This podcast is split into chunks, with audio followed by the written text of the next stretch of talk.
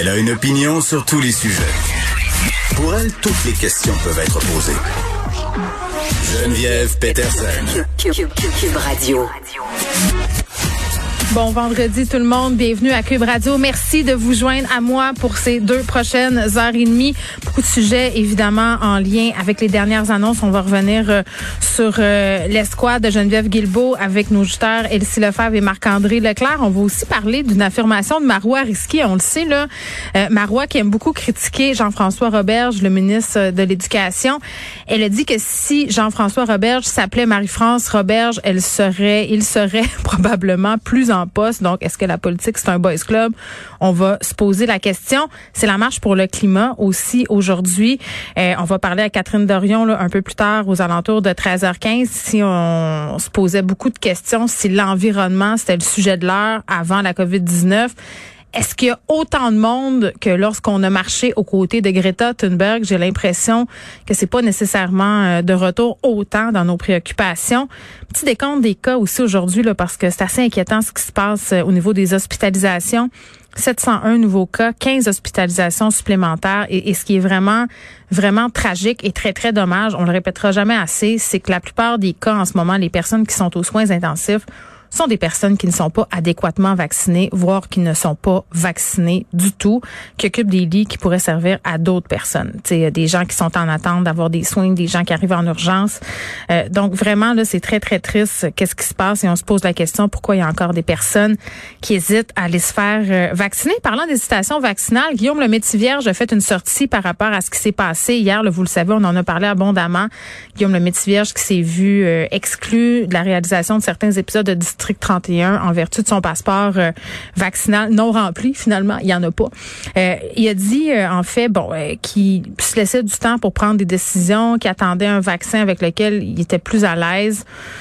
Donc, il a fait sa sortie. On verra ce que ça va donner pour le reste de sa carrière, le, reste des choses. Les gens ne semblent pas trop, trop acheter cette position-là. Là. Il continue à être vertement critiqué aujourd'hui par rapport à son obstination par rapport au vaccin. On aura par ailleurs euh, le vendredi, j'aime ça qu'on parle de livres, j'aime ça avoir des auteurs à l'émission. Cette semaine, on va avoir Karine Gravel qui signe ces jours-ci un excellent essai. Et là, partez pas en peur. Quand je dis essai, là, je suis pas en train de dire un gros livre d'intellectuel de 450 pages qu'il faut que tu lises 32 fois en te posant des questions. Là, c'est pas ça. Mais c'est un essai sur la culture des diètes, sur l'alimentation intuitive. Euh, c'est une réflexion là pour arrêter de capoter avec ce qu'on mange puis s'apprécier comme on est. Puis normalement j'ai envie de dire, je assez perplexe par rapport à ce type d'ouvrage-là. Là, je me dis, ah, encore un mot du livre qui fait euh, en sorte qu'on me dit, eh ben accepte-toi donc, sois donc content, puis le corps que tu as, c'est le seul que tu as, puis bout compte, là, on revient à la fin de la journée, puis on est encore aussi névrosé qu'on l'était. On est encore dans une relation super conflictuelle puis dégueu avec la bouffe. Ça marche comme pas, ces livres-là. Mais celui-là, je l'ai lu. Je l'ai beaucoup aimé. J'en ai parlé euh, par ailleurs la semaine passée, euh, que j'étais en train de, bon, de le traverser. Vraiment un bon petit livre. Une nutritionniste qui se mouille, c'est rare. Hein? Une nutritionniste euh, qui ose un langage cru, qui ose parler d'elle aussi, de son rapport parfois un peu tordu avec la bouffe, se l'est encore plus. Donc, elle sera là un peu plus tard à l'émission Karine Gravel pour nous parler de son livre. Et on aura une autre Karine, une Karine qui est mère de famille. Je ne sais pas si vous avez lu ma chronique dans le Journal de Montréal euh, aujourd'hui. Mais bon, je raconte l'histoire d'une maman lionne. Moi, c'est comme ça que, que j'aime l'appeler, Karine. Elle va venir nous raconter ce qu'elle traverse avec sa fille, que j'ai appelée elle pour des raisons évidentes. Là, on donnera pas son vrai nom. Euh, depuis, bon, euh, sa première année du primaire. C'est une enfant qui, qui, qui est différente. Elle a différents diagnostics. Là. Karine va nous expliquer tout ça.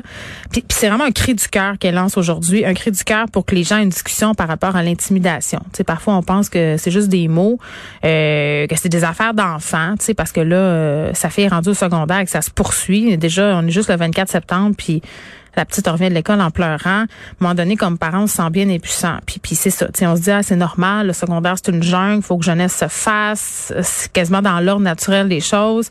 Euh, oui, mais non. Non. Puis les parents, on a notre rôle à jouer là-dedans. On a des discussions à avoir avec nos enfants. Puis honnêtement, là, on a assez vite. Sais, moi, j'expliquais euh, tantôt à Benoît que j'avais des discussions avec mes enfants là-dessus.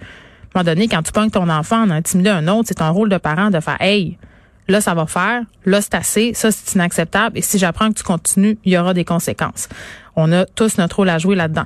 Là, on apprend euh, parce que, bon, euh, évidemment, on a passé cette loi spéciale concernant euh, manifestation devant les écoles.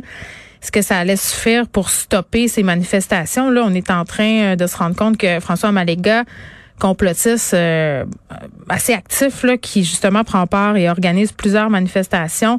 est en direction euh, de l'école Jean Joseph François Perrault.